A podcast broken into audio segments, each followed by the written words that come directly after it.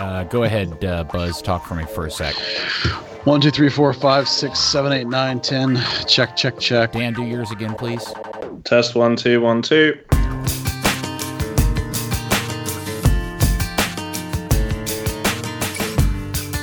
Well, hello there, F C Dallas Curious fan. Welcome to another edition of Third Degree, the podcast. After completing the worst May in club history, can fans hope for a more Seattle-like September? And now that we've seen the group stage of the U twenties, is Paxton Pomykal the only quality attacking midfielder, not just for Dallas, but for the entire United States? And Ricardo Pepi, is he the high-speed bullet train that we've all been waiting for our entire life? Joining us on the pod today is our normal duo along with myself. By the way, I'm Peter, all the way from uh, lands afar. Rejoining us, now that he's feeling better, Dan Crook. Hello, Dan. How are you this time around? Hi, Peter. I'm, I'm good. I was fine last time. I just wasn't in town. Uh, and I'm also uh, calling in from D F W Airport, where I'm currently in a suit with a nice uh, chauffeur's hat, holding an iPad that says Pomykal. Awaiting his return soon, right? And, of course, that's the uh, jolly laughter of our founder and leader, editor of Third Degree Net and from the Dallas Morning News, Buzz Carrick. Come in, Buzz. Hello, gentlemen. I'm calling in today from Frisco, Texas, where the U seventeen and U nineteen Academy sides are about to play their final developmental academy games of the season. We are uh, recording this just on the heels of the U twenty uh, third group stage game for the United States. They uh, spoiler alert, you may want to pause it if you haven't watched the game yet. Uh, they beat Qatar today one nothing, and I have to say uh, I think we're progressing as a soccer nation when I'm sour about a one zero World Cup win. Yeah, I, uh, I think in hindsight Qatar might have been uh, a better team than the Ukraine, even though they lost to them. They certainly look a little more dangerous today. Uh, although I think it's clear, and we laughed about it and, and sort of, but it really is true that without Paxton Pomykal, uh, the U twenties don't have any ideas either. They're just as much a disaster in the midfield without that kid as F C Dallas is. You know, I, the w- watching the U twenties, Durkin, Cervenia, and Mendez just stood there looking at each other the whole game. You know, the, no one was linking, no one was rotating, no one was showing, and the, the midfield flow was disastrous. So hopefully um, the U S can recover before they play, likely play France. And that's not official yet, but uh, that's a tough well, hurdle because that might be the best team in the tournament. Well, two of those three aren't even going to be involved because of uh, Todd Ramos's odd coaching uh, decision-making today. He's now without both Mendez and Durkin, who got yellow cards today, uh, which means they're not available, which means Paxton, Cervania, and probably I'm going to get, I'm going to guess uh, the other kid he subbed in, uh, uh, Lanez. I can't remember. No, what's the kid he subbed in late in the midfield? It's not, it's not going to be Cerrillo. It'd be the kid that he used today. Um, oh, Ledesma. Ledesma, thank you. I couldn't remember his yeah. name. I, I suppose it'll be those three uh, for Tuesday. But uh, I, I don't know about you guys. I, you know, it's funny because this is clearly the most qualified, experienced group of under twenties the U S has ever rolled out. And, I, and I've said this to a few friends of mine over the last week in watching this team is I've spent the entirety of my American watching fandom uh, yelling at the T V because Americans have no confidence on the ball and they just tend to panic clear the ball away at the slightest bit of pressure. But all this week, all of my bitching at the television has been because these guys are too overconfident on the ball, won't make a simple pass, and tend to lose it in the worst of possible places because of that. And maybe, maybe in its odd, weird way, that is progress. Yeah, the U seventeen team's even worse. At least the twenties at least pass a little bit, you know, particularly when Paxton's in there. Um, It is a different era. You know, we now expect to win all the, certainly all the group games we now expect to win when we're watching them. Um, the confidence is real. I mean, these are pros now. These guys are adults. They're seventeen, eighteen, nineteen, twenty years old. They're, they've all been pros for more than a year, most cases, sometimes two or three. You know, these are not uh, little baby college kids or, or high schoolers that have no idea anymore. These are now full boat professional players that are going out there and taking on other professional players. So it is a different era. And, And as an F C Dallas fan, you, you got to hope that Cerrillo being the only pure holding mid really on the team, that you might get a Cerrillo, Cervenia, Paxton Pomykal combo next game. That might be a lot of fun to watch from a local perspective. Dan, since uh, your motherland's not in the tournament, are you even bothering to watch this time? Nah, not really. Um, I'm keeping up with the U S, but no, it's you know it's inconvenient being during the day. It's not always easy to sneak in watching a game of soccer during work. I know, but you can record it and watch it later on, can't you? I- I've never understood people doing that, to be honest. Uh, what? It's watch? Live sports. You don't watch games on tape or D V R? No. Never? No. So if you can't watch a sporting event, or even if Luton Town was available, you would only watch it live. Yeah. Um, take earlier in the, in the year, um, had the chance to either watch Luton lift the tro- uh, lift the League One trophy and the whole game, or go to Houston and watch uh, F C Dallas play Houston. It was a choice of one or the other. And which did you choose? I watched Luton win the league. Of course you did. Of course you did. Good for you. There was have, less smog and humidity. The other comment, that the other epiphany I had today uh, was, uh, while I, I've been impressed with a lot of the kids uh, on this team and a lot of the performances, and there's been a, a level of disappointment in some areas, if I had to point my finger at uh, a player or players that I've been the most disappointed in, it's the two guys that play for the two biggest clubs, Timothy Weah and uh, Conrad De La Fuente, who plays for Barcelona. I, I, neither one of those guys has done anything for me uh, in terms of all of the hype that comes with the, them, because they, you know, one plays for P S G and one plays for, you know, theoretically the best club in the world. Yeah, it's an interesting situation. You know, one of the things that um, one or two scouts have pointed out to me over the years is that uh, when they come scout Uh, our clubs here in America, and they come scout Americans, you know, when they see like a nifty little number ten type player in the middle of the field, they don't they don't care about guys like that.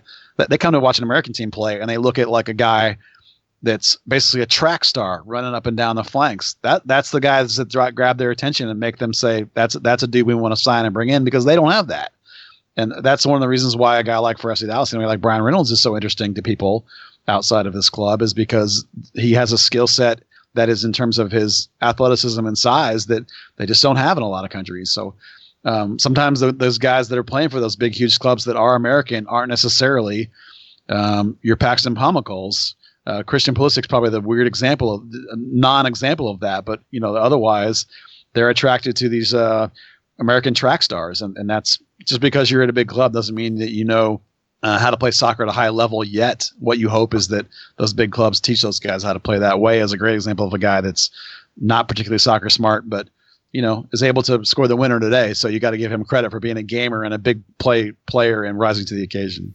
Yeah, the the he finally converted a really good opportunity, and it was when they needed it at most. So I should give him credit for that. And overall, I've been really enjoyed watching uh, this group of players. Um, I've been really confused, and I'm still very much uh, to be determined on what I think about Todd Ramos as a coach and some of his decisions. Uh, and today in particular, when he really let like. I couldn't I couldn't figure out why he waited so long to sub out Cervania once Durkin got his yellow card, because it Cervania was already on a yellow and he was in danger of at any moment having neither Durkin or Cervania available for the next game. And he took way too long to get that kid out. Um Uh, so uh, we'll see where it goes from here. Obviously, France would be a really tough test, and, and missing a couple players won't make it any easier. But uh, uh, overall, I've enjoyed what I've seen from the team um, in terms of their willingness to kind of impress themselves on the game and, and dictate the style of play, which isn't something we always see from the United States at the inter- at, at this level of international play. I'm with you on the Ramos uh questions, because he started, I think it was four players today that were on yellow cards, and two of the four are now out.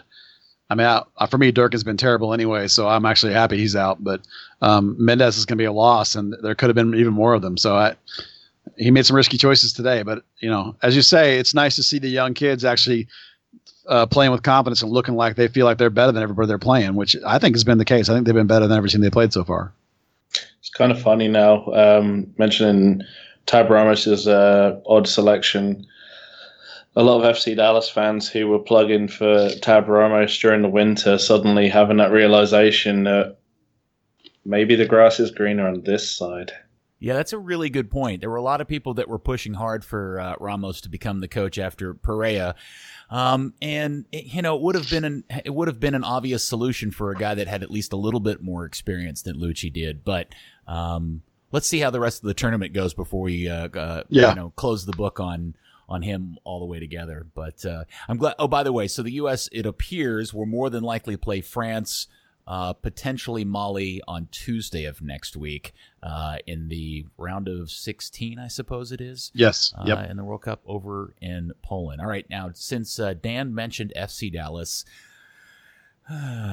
let's get yeah. into that. F C right. Dallas, uh, now eighteen points in fourteen games. They are right on the line, uh, the dividing line, on the good side of the dividing line of the playoffs. They are nine points out from last place and sixteen out from first place. And uh, the two one loss in Vancouver finished up. This was officially the worst month of May in club history since the rebranding. And it ties the worst month of May in the entire history of the club. The, they went oh four and two uh, in May, and that has only been duplicated once before in the oh four season, back uh, when they were the Dallas Burn, and they ended up in last place in the Western Conference. There were only eight teams in the league at that time. And the only other season that was ever even close to that, and here would be your uh, shining hope, Uh, and hopeful star, is the twenty fourteen season, when they went oh four and two uh, in the month of May. And that's the season they lost to the Sounders in the Western Conference final. Yeah, I think uh, this month has reinforced what we've always felt about Major League Soccer. Well, first of all, let's say this: the team is right where we all expected it to be, is it not? This is right where we thought that they would be at this point in the season. All of us, on at least on this channel, for sure. Um, but this re- this this run reinforces what we've said all along about M L S, is that nobody really has a whole lot of depth in this league. When you miss three or four players from injury and a couple more, not from injury, excuse me, from call-ups and a couple more from injuries, it goes south in a hurry. Nobody's got, in this league, has a full set of uh, you know legit starters across the board. And and for particular for this team, as we've talked about now for multiple weeks, you took out the M V P. You took out their best player, really, which is amazing that we say that. Paxton Pomykal, and they've just fallen to pieces. You know, it's just it's not working across any stretch of of, of the play and of the of the of what you want them to play. It's none of it's working. So I, they got a hole to dig out of, and maybe they're going to start getting some pieces back. But just again, they're about to lose some more pieces. So it's going to be a tough uh, stretch through the end of June and July, to be honest, with all these guys missing. Yeah, we'll talk about that, this upcoming schedule, here in a second. It was, again, Vancouver two, Dallas one. It was kind of a weird game, um, and especially the shocker of the opening goal for Vancouver, which came from um, their player splitting Reggie and Barrios, who appeared to have a good beat on him, but neither one of them really seemed to put in a quality effort to stop him. And then he got past them, uh, and then he didn't get closed down by anybody. Uh, specifically, the one player I want to point out is Brian Acosta, who I thought was ball watching on both of the uh, uh, Vancouver goals. Um, And then he just made a really sweet finish to uh, push it to the far corner uh, and make it one nothing. Uh, You know, the, the big surprise, guys, to start off this game was Lucci's decision to start Ryan Hollingshead at center back, a position he's never played for this team ever. And I don't know if he's ever played it before he did. Um, and we knew Ziegler was hurt. And what happened to Colin Montgomery? What, what do you guys think was behind that decision? Yeah, absolutely. Um, I mean, you know, the first thing's going to be trust. Uh, does the, uh, did the coaching staff have the trust that, in him to, to have ninety minutes, or to have something that doesn't burn a sub? Um, there's also the communication. You know, uh, Brissan's picking up his English. Um, let's say picking up. When he got off the plane to Dallas, didn't speak a word of English. Um, now speaking Portuguese, you know, is automatically passable Spanish. Uh, Ryan Hollingshead speaks Spanish. Reto Ziegler speaks Spanish. Um, Colin Montgomery, don't think so. Um, so, you know, there's the possibility of, of lapses in communication there, particularly when it's your two leaders um, out putting a rookie in there. Yeah, the, the other thing I would say about Cal, Cal Montgomery, and, I, and I'm not knocking him because he is a kid, young kid with some potential, but his weak spot um, right now, at least coming into this season, and he has gotten better at it, but his weak spot is passing. And in the Lucci system, uh, particularly as a center back. We've already we talked about how many touches our center backs get, how many how how high the percentage passing they are. Remember all the stats about leading the league and passes and to each other and all that stuff. So you can't stick a guy in there that can't pass in Lucci's system. So that's for me, that's probably the main reason why you get a Hollingshead in, in there who, uh, as a defender, is passing at the highest clip of anybody on the team. So I think that's the idea. But I do think it backfired. I think if Hedges is in there, I think Dallas wins that game because you, you mentioned Acosta, who I think has not been as a good holding six. On both those goals, I thought Hollingshead made a mistake. On the first goal, he does not. He just stands in the middle and waits. He doesn't come out to supporters uh, wide, which you have to do as a center back. And on the second goal, Um, the ball's coming in on a cross for where Bresson's got it, and he makes a poor header. But Hollingshead charged forward to get the header too, rather than letting Bresson just deal with it. And so when the ball went past and not wasn't cleared well, Cannon was left with two players. So one of which is uh, Martino. So you know it, it's not, um, well, excuse me, Montero. I can pronounce his name correctly. So uh, it's not a guy you want to leave open with one one marker on him. So, I, you know, for me, that, that's a game where Dallas played its Lucci ball again and dominated possession and played the way they want to play, got lots of shots. Uh, I talked in my breakdown about the poor shooting efficiency, which was terrible. But, you know, all the signs and all the indications of what Dallas wants to do were there other than some breakdowns when you where you were missing personnel. It gets back to the same idea. When you take out a guy who's a former defender of the year and put in a guy who's never played there, it's not going to be good. And that's what's going on with Dallas right now. I thought that that first goal was kind of six of one half and a dozen of the other between Hollingshead and Acosta. There's a point. I mean, Hollingshead's got Montero, and he's just looking at, at um, Acosta to drop back and, and close that channel, and he just doesn't. Um, but both goals, both moves, uh, the moves for both goals, sorry, started with just free passing in the middle. That that middle third of the field, there was well, Jesus Ferreira had to drop back eventually because Acosta just went nowhere. I mean, he's the, granted it's a double pivot, but he's more of that step-up eight player, uh, and he just disappeared in both places. So defensive oddities aside, and obviously because of the situation with uh, Rito and Hedges, uh, that creates a that forces the situation.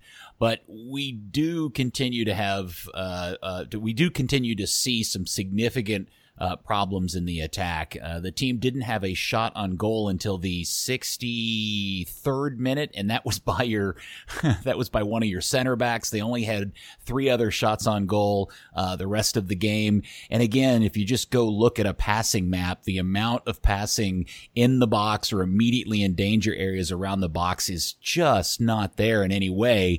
Uh, and you know, I, you just begin to wonder how this is going to work. At it, you know, how this was supposed to work. They knew Paxton was going to be gone, so you assume that the plan all along has been Pablo Arranguiz.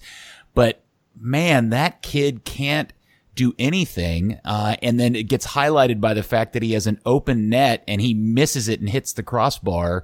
Um, and then subsequently, shortly thereafter, gets subbed off and kind of throws a hissy fit. Uh, and now we won't see him again for a while. This team really has a significant problem, uh, in creation, uh, at this point. And, and it's not clear how it's going to get solved until Paxton comes back, assuming he returns. Yeah. The, the, the final ball into the final third is not good. Um, You know, in terms of like creating opportunities to get balls in, you know, the, the, Dallas had thirty-five crosses to five for the other team. You know, they had thirteen corners. So it's not necessarily that they're not putting themselves in the right spot in terms of like right outside the final third and right outside the box. It's the final connection, it's the final pass. And, and maybe that's one of the products of, of having a youngish team. Maybe that's one of the products of of missing so many people, particularly as you just mentioned, Paxton Pomykal, who's uh, clearly at this point everything in terms of the final attacking third. You know, it, it's it's it's hard to put your finger on uh, why it doesn't work. Um, Arranguiz has tried to make the passes, and I will admit that like over the last couple of games, they're better with him than they are without him, I think, but. Um, You know, because that may be because the option is to bring in Andresic and, and have Ferreira as, a, not, as the ten. And that's, I mean, I like Jesus Ferreira, but I mean, that, that's a bad combo. You know, it's none of it is working the way you want it to work. The whole team is set up to take advantage of, you know, the, the, the double eight uh, Pomacall Acosta combo, and right now you're not getting it because you're having to use Acosta as a holder, and you're having and Paxton's gone. So right now there are very few solutions, and and which way they're going to go and how they're going to solve this thing is that's why Lucci's getting paid the big bucks theoretically. Quick question: uh, is is the story written on Aranguiz at this point? And if so, it, where do you think it went wrong? Is it just a function of just it being in his head, or maybe he, or is it a function of he's just not as good as he was hyped to be? Uh, you know, I, I, this game in particular, I was super frustrated. He turned the ball over on, you know, barely forced errors three times in the first fifteen minutes of the game. It appears that anytime somebody passes him a ball to midfield, if a defender wants to press him hard, he's really easy to dispossess. And I just wonder, is is that just in his head, or is he is that just his game? Well, he is still twenty-two, um, which is, in international terms, you start to think that that's, you kind of know who he is at this point, but he still should have five or six seasons of development ahead of him. My guess would be, or my take is that um, the Chilean league is not particularly vertical. It's pretty side to side and pass the ball around, and and um, not not uh, urgent in its play. You know, so he's not quite used to this um, M L S track meet sort of style, particularly when you're talking about playing with Baji and Barrios and uh, you know, guys that want to go get in behind, you know, on this from the wings and play this. So I think Aranguiz is probably not used to this splitting sort of pass idea, you know, where he's he's trying to time it perfectly, and he's used to more of a, I think more of a, um, um, you know, two or three man little combos, and then and, and maybe play like a softball in behind, and somebody can come. I, I just think there's a style problem with him in the league. I, I would not write him off yet. It has only been, what, twenty games and in a, in a career in this this league, and and really, as as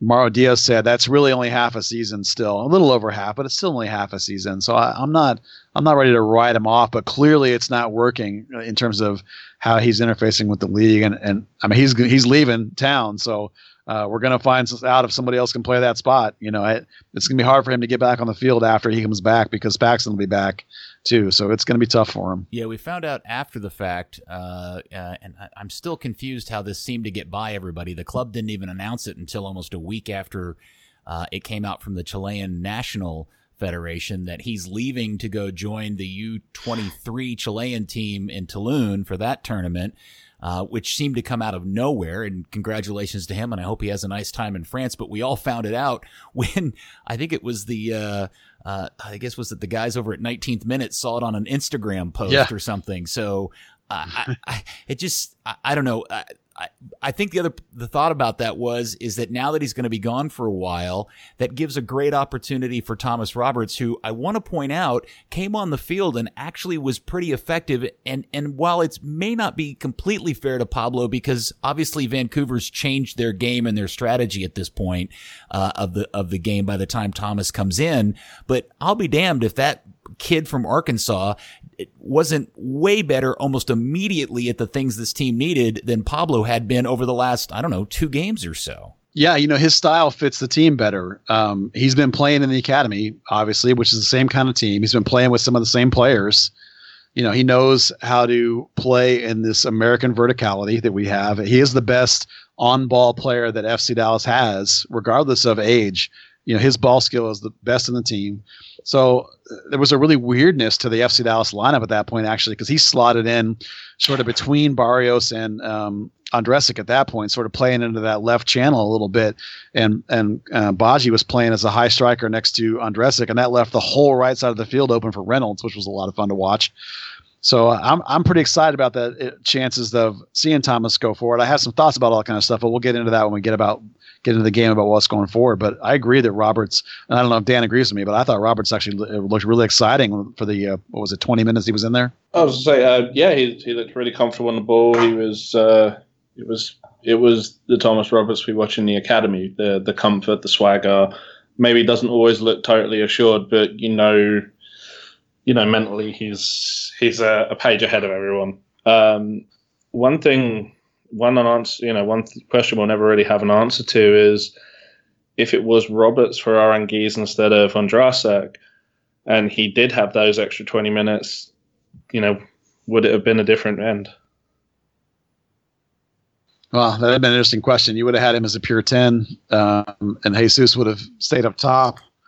I mean, that, that might have been my instincts, because that would have been more of a direct change for change. But, you know, Lucci has a lot of confidence in, in uh, Ferrer as a ten, so uh, he has played there a bunch in the academy, so that's something, well, again, we can talk Ferrer, about later. Ferrer also wasn't – he wasn't really getting it done up front. I mean, he hadn't didn't have a shot on target, had the, the four missed. Uh, you know, as I mentioned before about the, you know, the massive hole in the midfield, he was coming back to, to midfield enough that he may as well have been a ten the whole game. Yeah, uh, and uh, and not to continue to pile on the Odreznik um, uh, train or whatever you want to call it, uh, thirty minutes, and his stat line is this, thirty minutes, three fouls committed, and four touches of the ball. Yeah, it wasn't good. I, he had four whole passes. you know, it's I don't – part of that too is the short circuit in terms of Dallas being unable to get the ball to their center striker. I mean, Ferreira only had – forty-five touches, and a lot of those were when he came back to midfield. Um, so some of that is a total disconnect, but I, you know, oh, do we want to get into this again about Andresic? I mean, no. I feel like we've beaten the crap out of this. It's yeah. not, it's just not good enough. No, it's, it's, it's not. And, you know, Dan, we haven't heard from you in a few weeks or in a couple of weeks. Uh, and, uh, you know, while this team has struggled, I'm, I'm interested in your, just kind of your perspective and your perception of, uh, of what is ailing the team or where you think it's at at this point. I mean, you're saying take Paul McCall out of the team, you take a lot of the creativity. Um, that what's going on with the midfield three is is, is still troubling. Um, yeah, we've gone from last year having that zone fourteen hole to having the hole, the hole just shift slightly further back. Um, you know, it's, having this kind of hard double pivot as opposed to what we saw earlier in the season where, you know, you had like more of a six, eight, ten, uh, albeit staggered. Um, it just seems to be falling away a little bit. We are definitely seeing more of a, a swing back to the Lucci ball style, which is, is nice. It's not the most entertaining brand of football to watch, but, uh, you know, the more they play it, the more they're going to get the job done. Uh, although that said, the two uh, the two clear attacks did come off of counter attacks. Um, they're still they're still setting in their ways. They're still trying to really put their stamp on things, develop their style, and, and create their identity. So we're now done with the month of May, and which typically is generally a pretty good month for this club. And now we start to get into the stretch that historically uh, has been a bit of a, a sticky wicket for this club. And maybe that's a good thing, because we've had so many years in a row where this team has started off very hot and then just completely deflated as the season went on. So maybe uh, this will be the inverse of that, where a, a kind of a slow, sputtery start uh, blossoms into something that L A and uh, Seattle have enjoyed over the years. Uh, June lines up like this. This Saturday at home versus Seattle.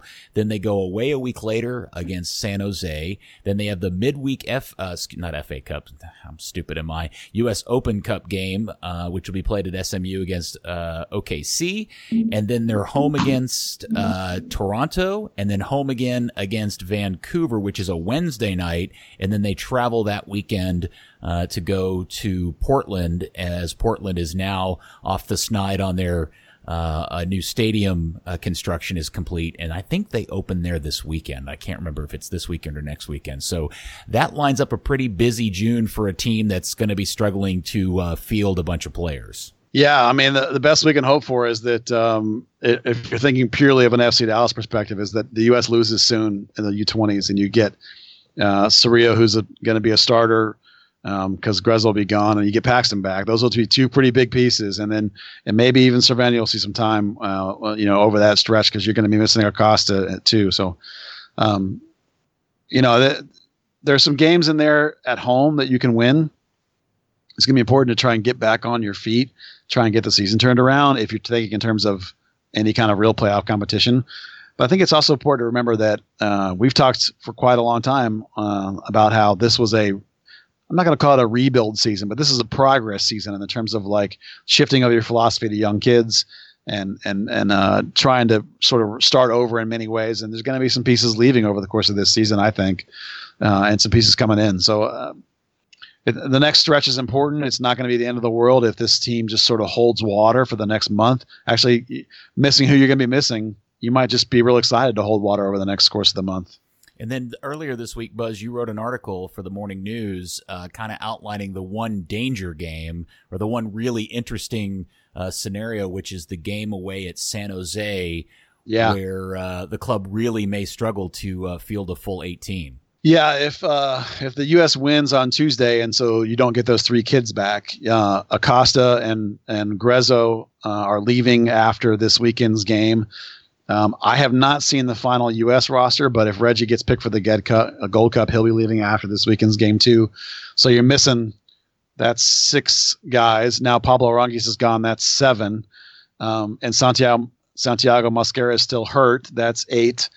Uh, and then Ziegler may or may not be recovered by then. We're not sure, but we can assume he will be. But either way, you're, you're down to basically, um, fourteen field players, which is actually the rule. Like if you have fourteen available, then you can't sign an emergency hardship player. So if they pick up another injury or two, they might be able to pick up a, a hardship player. Uh, presumably they would look to their own academy for that, because you're only talking about a game or two that that could happen. The one part that I find particularly interesting, if you're into the new rules kind of shenanigans with this league, which can be crazy, um, is that Atuahene, Francis Atuahene and Christian Coleman are actually not on the injury list anymore, despite the fact that neither one of them is going to play because they're they're months from a month from being back in shape again. Theoretically, they're not hurt anymore. So do those guys count? If they count, if you can roster them, which I have no reason to think you can't, uh, it all of a sudden is way harder for F C Dallas to try and add an emergency player because theoretically those guys can play. So it's it's going to be really interesting on that San Jose game to see if Dallas can manage to field a team at all. It's going to be really crazy if if the U S is still in it, who they have to try and put out in eleven. Yeah, I thought, you know, the thing about Coleman is interesting because obviously everybody knows he's nowhere near ready to play, um, uh, coming off a, a pretty uh, severe knee injury, right? Uh, and so he, but he's not listed as injured. But nope. He can't play. And so that makes me wonder who's making the decisions or what are the rules specific around that type of scenario where a, a player is in rehab and not available. Uh, and then could, and, you know, to your point, Buzz, uh, you know, create this really weird situation that because he's not listed as injured, he keeps the team from being able to call up a hardship uh, uh, signing. So I, I wonder, I, I would love to know more about how that's all being decided and who makes that decision. Does the club decide not to list him as injured? Does the league say you can't? I, that's the part that's, I think, all very fuzzy to most of us. Yeah, you know, this is a league in trans uh, transition still. You know, it's coming from what at best we could have all called a minor league sort of status over its first years. And now it's becoming a big time, huge league. So it's like things like that are getting more attention. And we don't really know the answer. Um, you know, from from the club's response, apparently, the minute that the medical doctors say that there's no longer any physical injury, they put them on the uh, list. They're not on the I R anymore. So, you know, you could come off of a knee injury like this and still be months from being able to play. And yet he's not technically hurt anymore. So I, it's a real mystery. I, I, I would like to ask some questions over time and try and get an answer to this. I don't know that it's the kind of thing that they're going to talk a lot about, the team or the league. We may have to try and dig out some unofficial answers that we can sort of talk about. This is just, it's sort of weird. I mean, you know, you know, you know how this league is. They don't like to talk about this kind of thing. You know, it's shenanigans again, you know. I, I don't I don't know what to, to say, really. I can't even get anybody from the, the headquarters in New York to respond to the multiple emails I've sent asking them to please put me in touch with somebody who can clearly explain the kit assignment uh, rules and how they make decisions on who wears what and and all of those things, because it just seems to be this most willy-nilly thing. And you would think that would be the easiest conversation in the world to have with somebody, but I can't get anybody from Dan Quartermanch all the way down the line to respond to an email uh saying, yeah, we'd love to have this conversation, or even, no, Peter, F off. We're not bothering with you. That's none of your business. It is what it is. I can't get yeah. anybody to respond. And, and just to note, it's not like they haven't responded to my emails in the past. I've gotten responses to emails to things that they're happy to answer, but if yeah. I can't get answers about kit assignments, you're you're right, Buzz. We're never going to get an answer about how yeah. injury decisions are made. Well, here, here's the one thing I will add to this conversation about injuries is that I have been told once or twice that there's this page on the uh, league website that's that not the not the team's website, but the league website that has a roster, and it divides roster into its slots of things like internationals and supplemental rosters and all that kind of garbage that most people don't care about except for us, right? Well, on that page, it actually has the statuses of people, and I'm told that that is about as an official of a roster as anyone is ever going to give you. And on that page, it still says uh, that Christian Coleman and Francis uh, Tuahene are, quote unquote, if you will, rostered as injured. Now, do you want to make an argument that that's different than the M L S injury report? I mean, who knows? So it may be a case that those guys still count as injured, even though they're not injured because Dallas says they're injured. I mean, you're getting into the minutia of roster rules, and this is M L S, and honestly, they make this shit up sometimes as they go. So the bottom line is right now, Dallas has too many players to be able to sign an emergency signing. They're not going to be able to get one. So um, the rest of this is just craziness that this league sometimes is so hard to get a finger on. Dan, aren't you glad you moved to the United States? Yeah, yeah. Yeah, uh, I will say that uh, that roster page that Buzz is talking about, that is actually a copy of the spreadsheet that the league sends every team every week, which uh, contains like the information for suspensions as well as things like I R. Yeah. Um, obviously, there's a few more details in the spreadsheet, but um, you know when you get you know when you see it, it's uh, kind of it is the Bible. Uh, but yeah. Um, Really is, and as far as I was told um, last year regarding something about uh, Tuahene and uh, Tumasi when they were switching back and forth, that that take that as gospel. Interesting. Yeah, so that comes back to the weirdness of are they? They're not actually injured and listed as quote injured on the roster, which is different than I don't know, man. Who knows? It's like the Wizard of Oz, you know, like when they pull back the curtain, it's just Don Garber's actually like a really tiny, tiny person and actually has green skin. I was like, I don't know. He's Kermit the Frog? No, um, Kermit doesn't have ears. Oh, does he not? No. He's a frog. That's true. Frogs don't have ears? Maybe he's just got Mickey Mouse ears and that's that's the story of them. I'm so confused. All right, so Saturday, I have great news for you guys. You guys are going to be so excited to hear this news. I, I've been waiting for thirty minutes now to tell you this. Baldomero Toledo will be our referee on Saturday.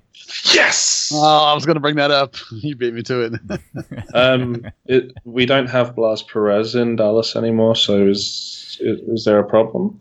Uh, that's right. I forgot they were B F Fs. Uh, Seattle comes into town. They are in third place. Uh, they have twenty-six points after fourteen games, so they have eight more points than Dallas. Uh, now they are they only have one win uh, on the road this season, but uh, they have uh, they've been in pretty good form of late. Now they have um, they have one loss in their last seven games. But in their last seven, they're two, four, and one. They've got four draws, and they did lose their last game, which was their first loss uh, since uh, back in uh, late April. They did lose at Sporting K C in a kind of a goofy game, three two. Um, and this will, this week also was a big deal for the Sounders because they officially announced the retirement of Chad Marshall. Uh, and, uh, so, th- you know, they haven't had him for a while, and their other center back, Kim Keehee, uh, apparently has a knee injury. I will note this before I, I turn this over to you guys. I did enjoy the, uh, hilarity on the F C Dallas website because the match preview, uh, section on the homepage, its subtitle is Set the Stage. Dallas returns home against shorthanded Sounders. Now, I find that to be interesting considering Dallas's situation being shorthanded. The Sounders are nowhere near as shorthanded as Dallas yeah. is. Um, although, uh, Seattle after this weekend probably will end up being, uh, close to, uh, the same because they got a lot of call ups for Gold Cup as well. Well, they're also going to uh, they're losing Lodero for the uh, Copa America, but he's also suspended for this weekend's game. So they are short-handed, but if you want to call them short-handed, you'd have to say that F C Dallas are handless. Good one. Uh, it does set up an interesting game because Seattle has proven to be a kind of a resilient squad this year. They've, uh, um, you know, they've they've battled pretty strong, and and uh, you know, obviously we've talked at length about the the uh, uh, downsides and kind of shortcomings of Dallas, and Lucci's got his uh, his uh, work cut out for him on Saturday night.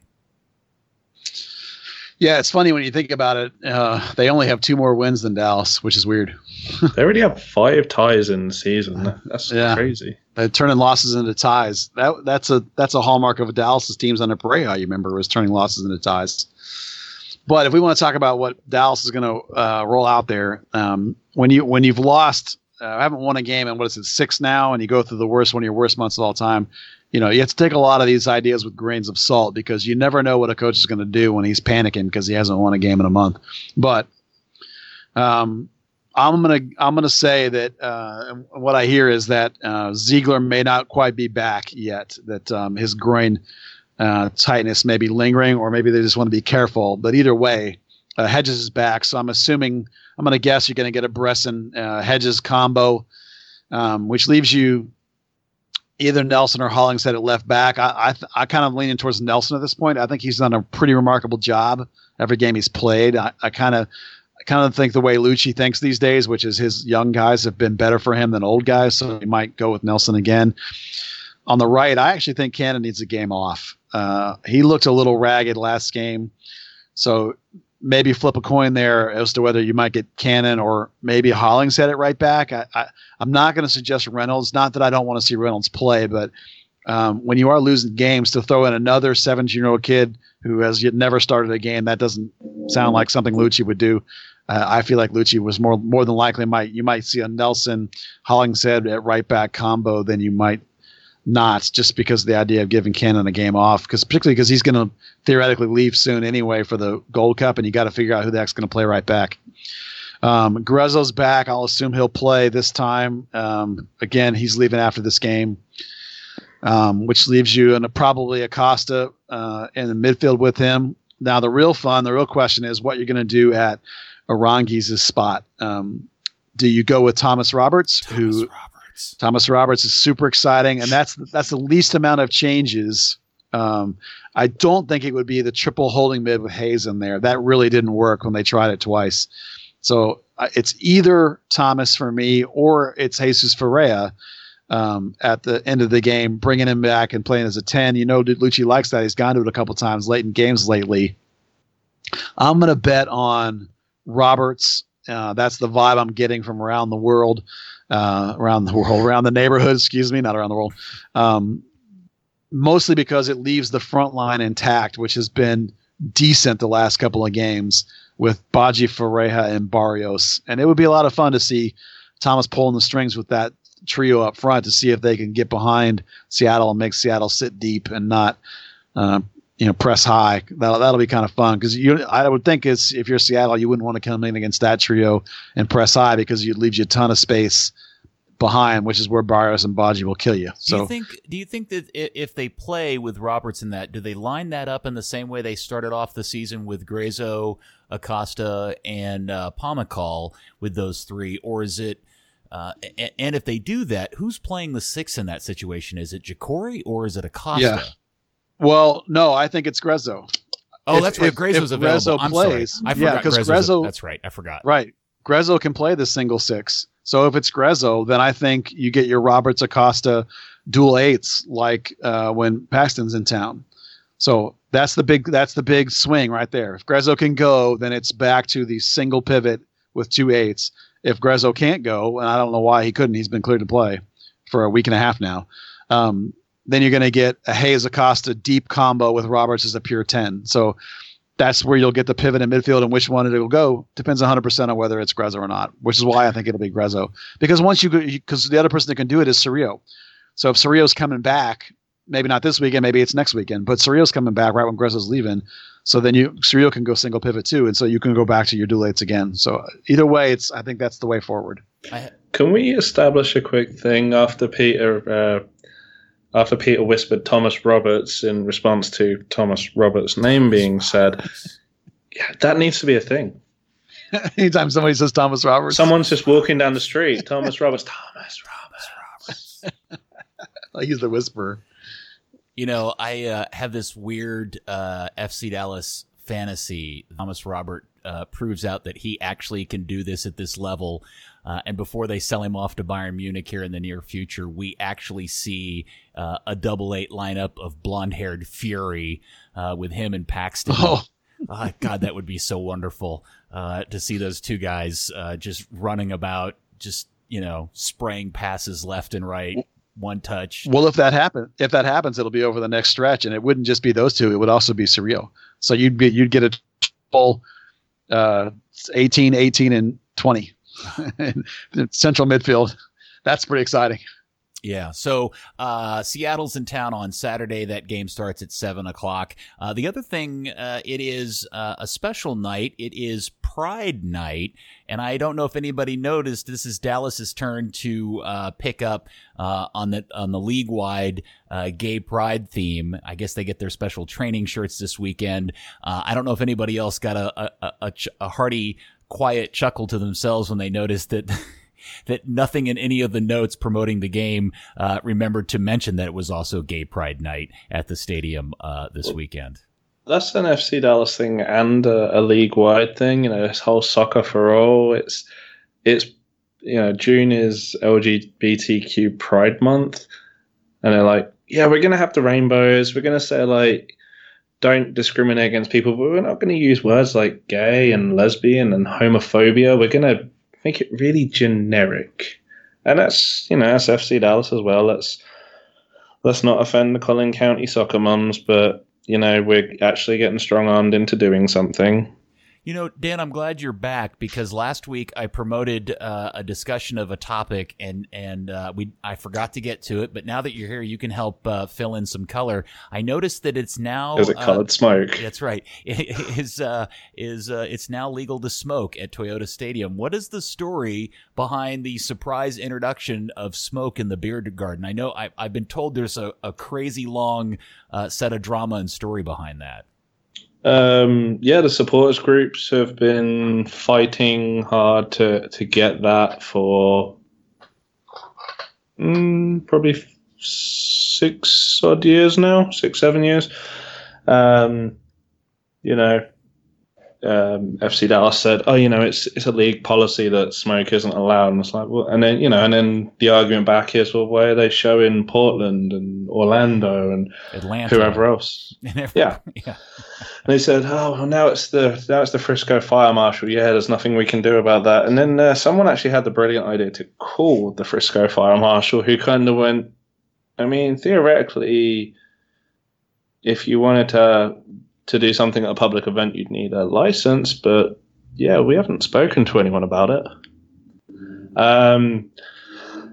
Last year, I mean, I, I was still involved with supporters groups and in those meetings last year. And last year, a proposal was made for a particular type of smoke bomb that doesn't involve like a real spark, so there's no real uh, risk of fire. Um, you know, obviously these are pyrotechnic devices for the most part. Uh, you know, and, and the front office said no, they'd require a forty-eight hour fire watch. Uh, fans went, cool, we'll keep it in a bucket of sand and keep an eye on it for two days. That's no problem. Uh, well away from the stadium in the city, and I said, oh, you know, you can't do that. It has to be us, and we're not going to do that because that would be us on the clock for forty-eight hours straight. And then fast forward a year later, and the front office came back with the same proposal that the supporters groups made to them the year before. What do you – wait, us again? They waited a year and then made the same proposal back to the supporters groups that the supporters groups had made to them. Oh.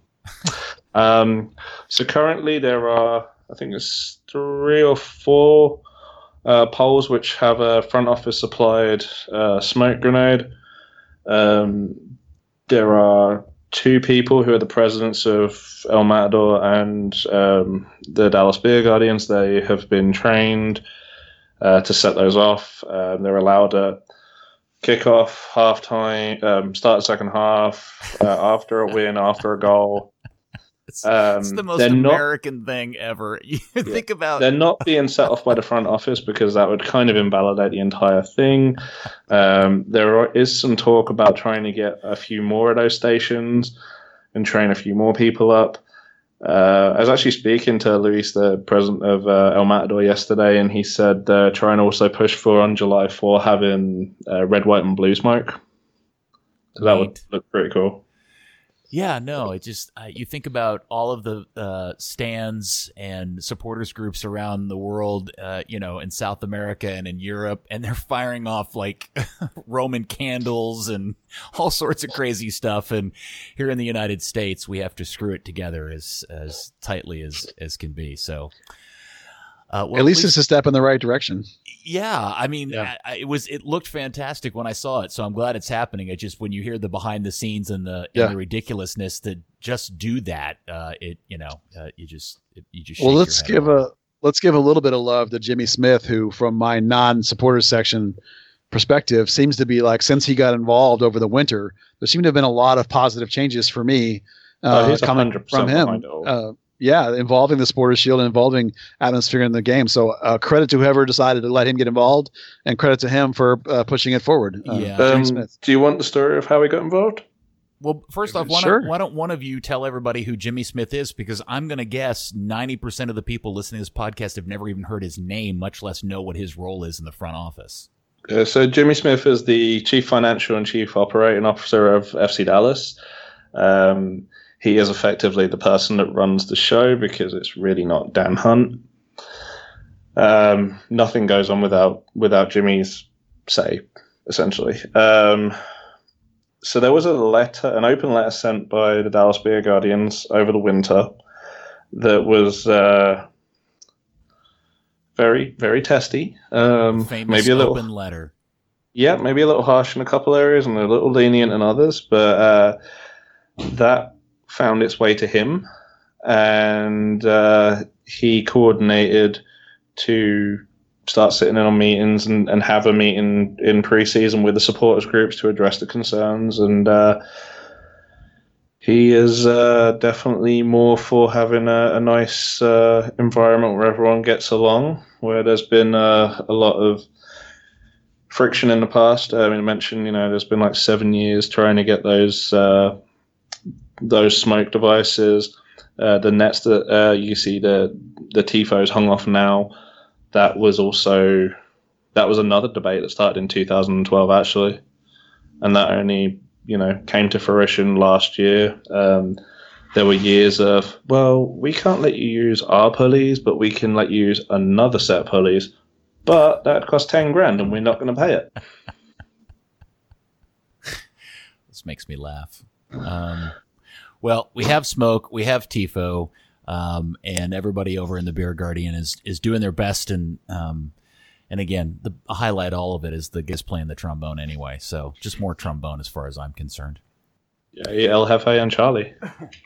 Okay. Uh, other note, we also had a historic happening this week as North Texas Soccer Club suffered its first loss, and it did so up in Toronto, Ever. losing uh, three two, or was it four three? Uh-oh. I can't remember. Uh, four three. four three. First loss ever for the club, uh, and an exciting game. Wait, wasn't it three two? Or was it three two? I don't remember. Uh, I don't know, man. I don't. I forget to actually look up the scores of these games before we do yeah, the yeah, show. It was three two. three two.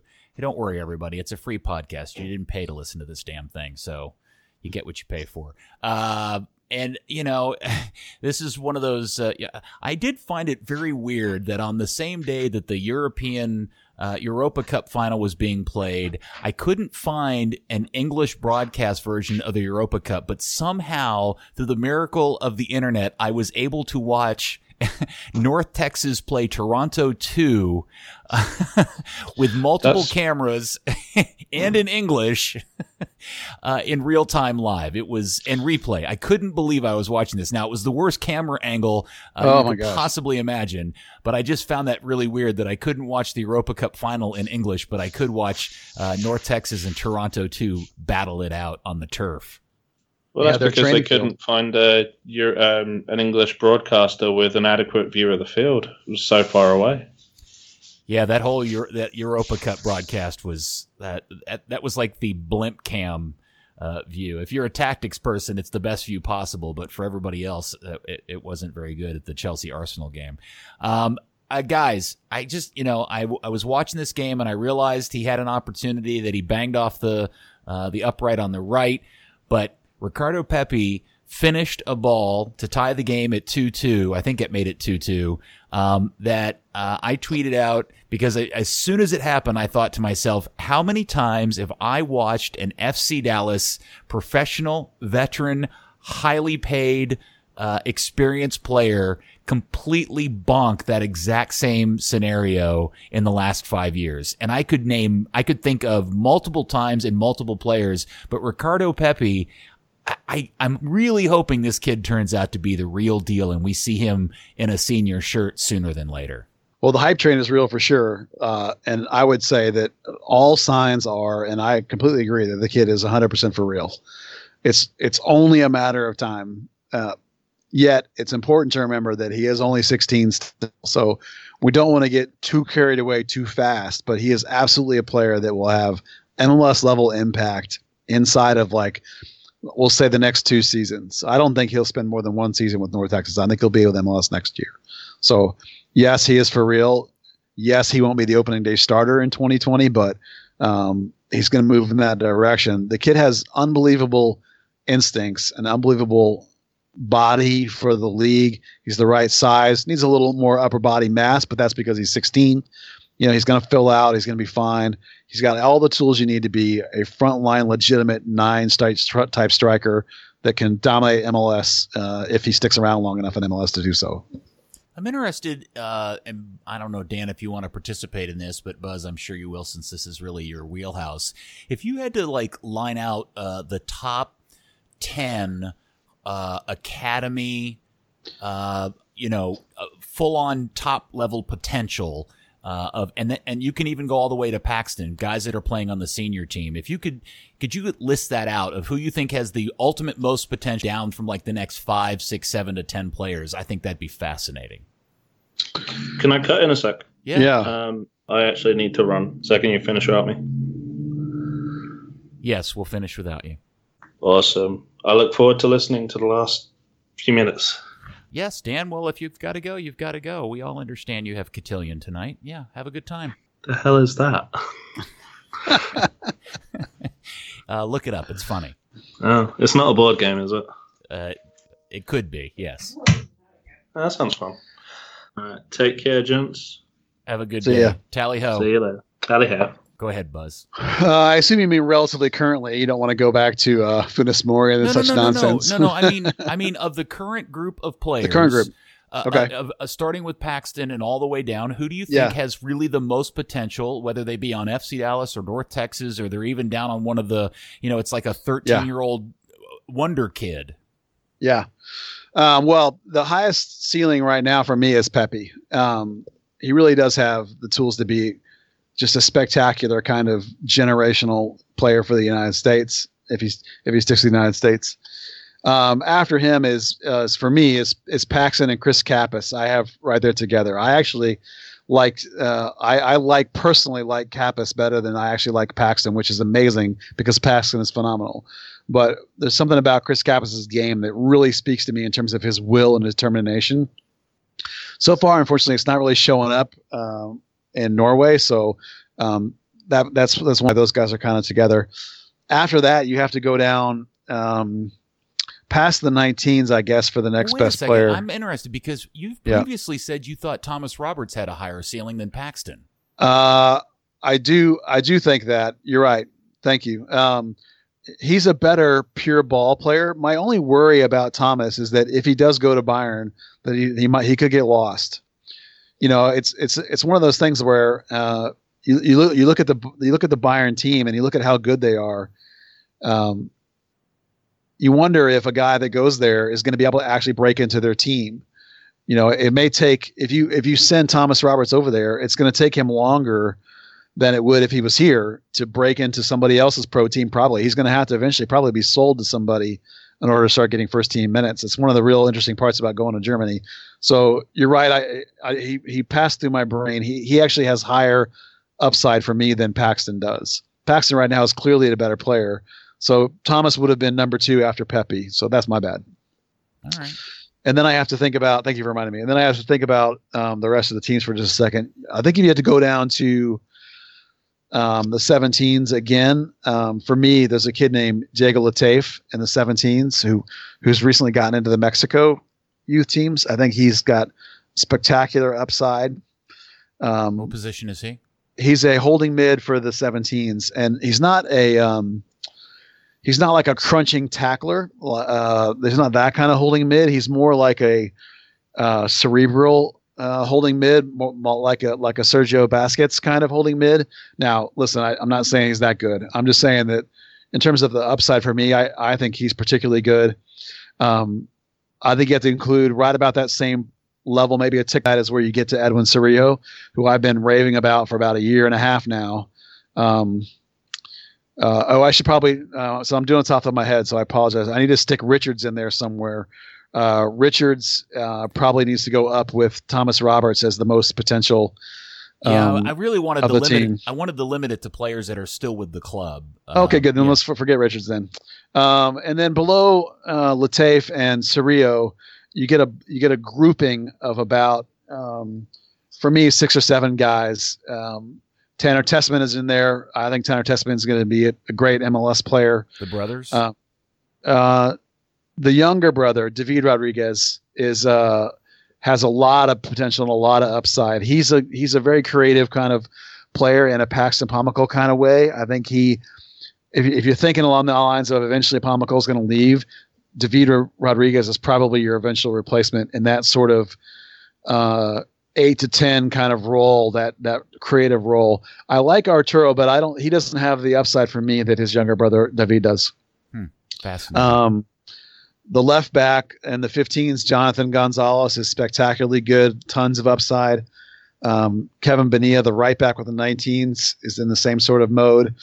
Um, Jota, Atua, Atua Atua Hene Jasa, I think is how you say it, um, who's the kid that plays the Gambian. We call him the Gambian Pogba jokingly, but he plays as a as a six in the in the senior team.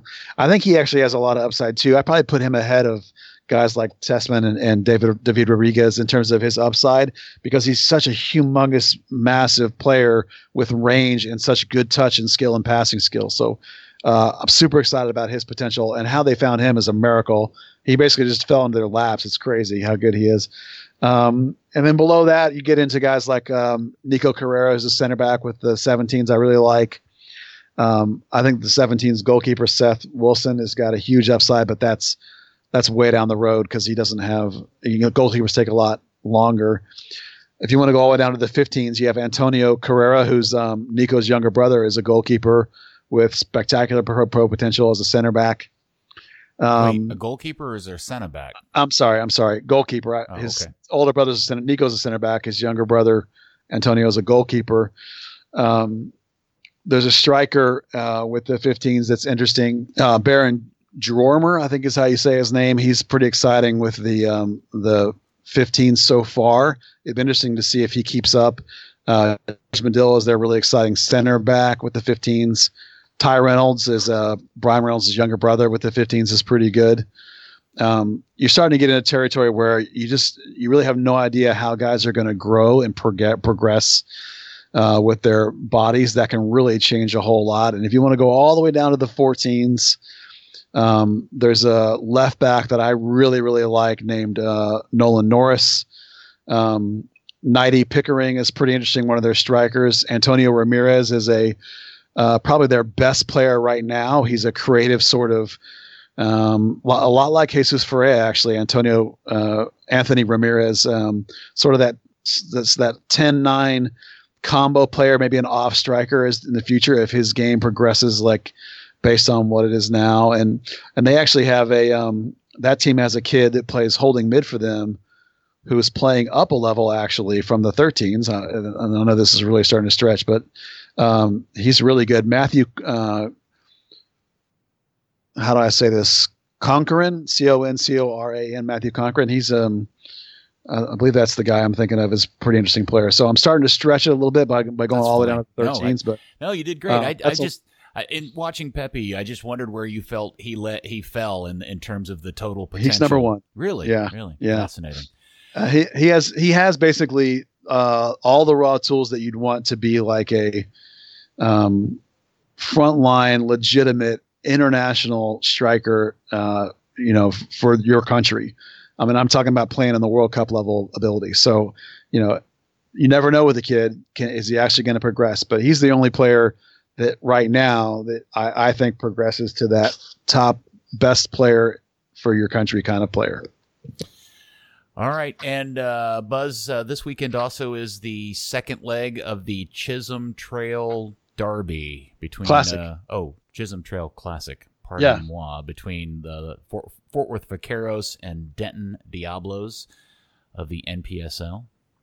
Yeah, you know, I'm I'm a big proponent of of supporting local soccer, and and for me, when you have two teams that uh, with one of them being brand new, but they it is a local rivalry. It is something we are trying to pay attention to more than non-rivalry games, and uh, it's going to be exciting. It's game two of the uh, that's going to decide their little belt they're going to war between each other, and they have a great atmosphere. They don't have a problem with smoke bombs. They got lots of smoke bombs at those games. Um, you know, good, good, good supporters crowds doing the drumming, doing the chanting. You know, it's a s- smaller venues. The, this game's at Farrington Field, um, which has a track around it, which kind of limits it, makes it not quite as great, but um, as it is if you're right on top of it, but. Uh, it's a great venue with a great view of downtown, and and and those teams are playing some good soccer. Well, they're completely different kind of teams. One is they has gone the route Diablos of the college kids that are playing uh, for free in the summer. That, that some of whom are um, F C Dallas future pros potentially, like Brandon uh, Turwig, who plays at S M U now. Um, and then Vaqueros has gone the other route there, uh, lately. They're actually paying their players for the first time, so.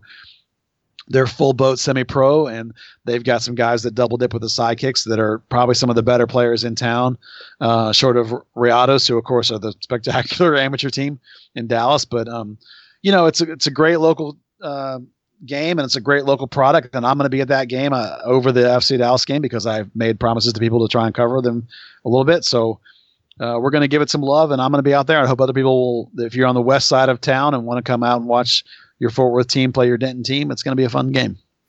That's pretty amazing. Buzz Carrick is going to uh, Fort Worth versus Denton N P S L game over F C Dallas in Seattle uh, for Major League Soccer. That's pretty. Uh, pretty well, sick. You know, I, I got to put my money where my mouth is, right? I'm the one that says it's been saying support local soccer. So here's a chance for two of them to play together. And, and I don't go to all their games, but it's a rivalry game. So I'm going to try and make this one. And I'll watch the Dallas game on my D V R. I'm not like Dan. I'll watch it later.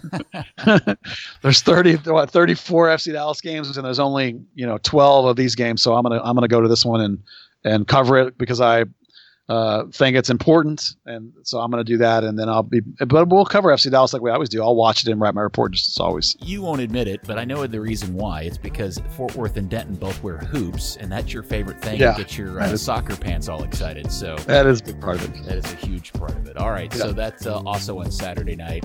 Um, well, thank you, and it's a pod first. We had a uh, one of our hosts uh, leave. In the middle of the pod, we haven't yeah. had that happen before. So, no, congratulations, congratulations to Dan for being the uh, pioneer of that move.